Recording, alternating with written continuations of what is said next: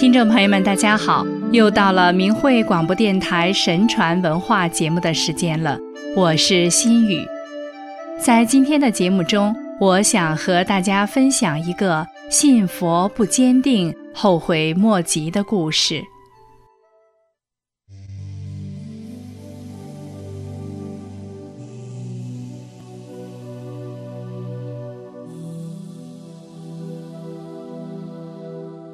李德裕是唐朝的大臣，武宗时任相国。他有时相信神佛，有时又不信。就是说，对自己有利时他就信，对自己不利时他就不信。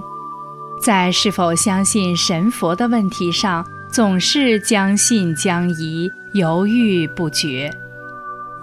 一天，李德裕召请一位和尚。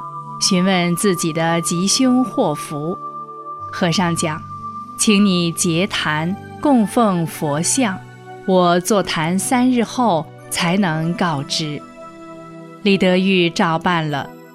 三天之后，和尚说：“你的灾祸未了，应该去南方万里之外以避祸。”李德裕大怒，训斥了和尚一顿。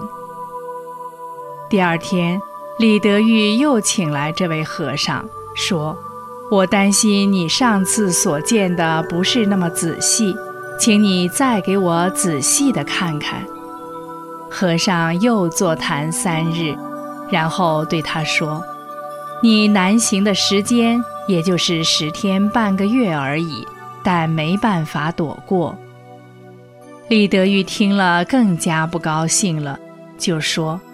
请问师傅，那你有什么办法能证明你的话不是胡说呢？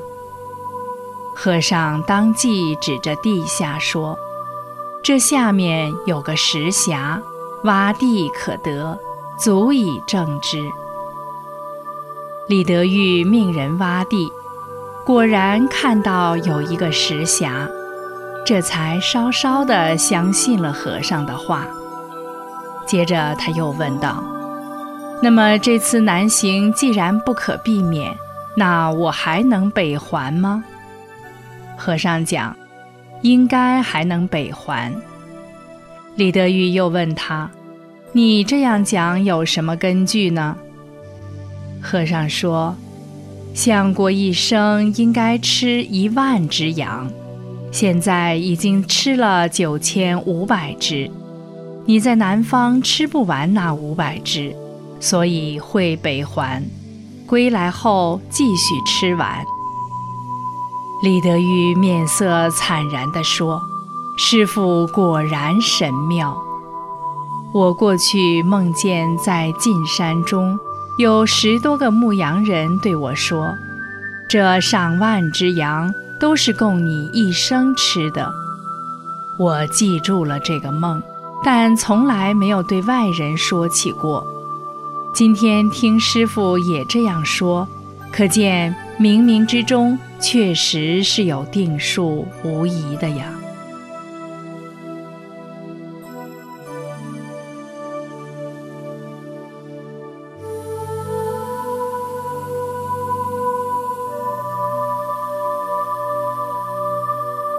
过了十几天，镇武节度使派人送信来。并赠送给李德裕五百只羊。李德裕收下羊后，忽然想起了和尚的话，心中大惊，便将此事告诉了和尚。和尚叹道：“万羊之数已满，你恐南北还了。”李德裕问道：“我不吃这些羊，能避免吗？”和尚讲：“羊已收下，那就归相国所有了。”李德裕很是悲哀。又过了十多天，他被贬为潮州司马，接着又被贬为崖州司户，这回只好去南方了。去了以后，真的是死在荒凉的边陲小镇。再也没能北还故里。死前，他很后悔，未能坚信神佛，未能及时虔诚地求教那位师傅，以致错过了避祸求生的机会。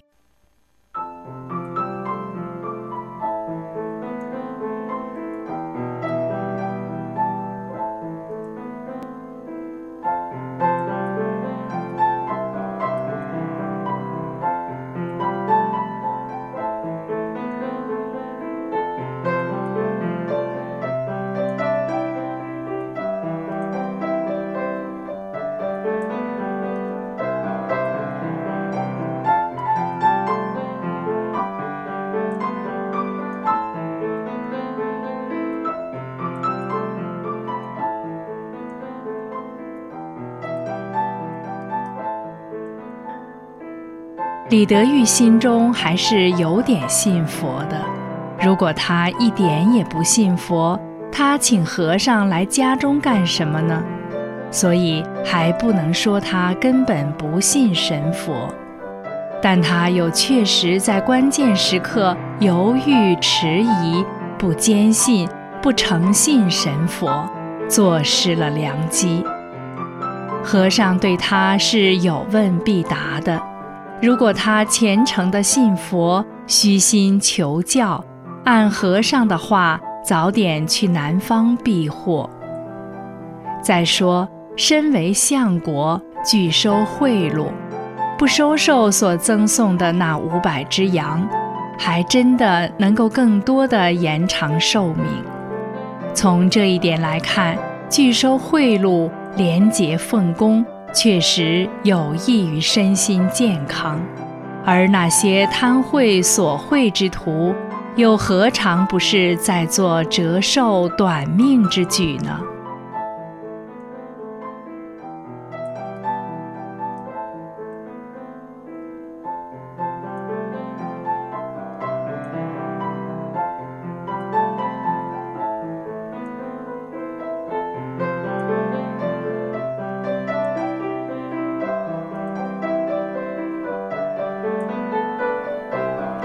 现在，中国的百姓正在逐步地认清了中共恶党的真面目，有越来越多的人纷纷表态退出中共邪党及其相关的组织，但还是有不少的人对天要灭中共将信将疑，以致不能果断地采取三退，退出中共党团队组织的行动。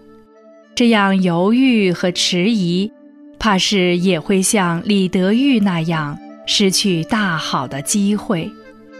所以一定要坚信神佛，坚信天灭中共的天意，不要做中共恶党的殉葬品啊！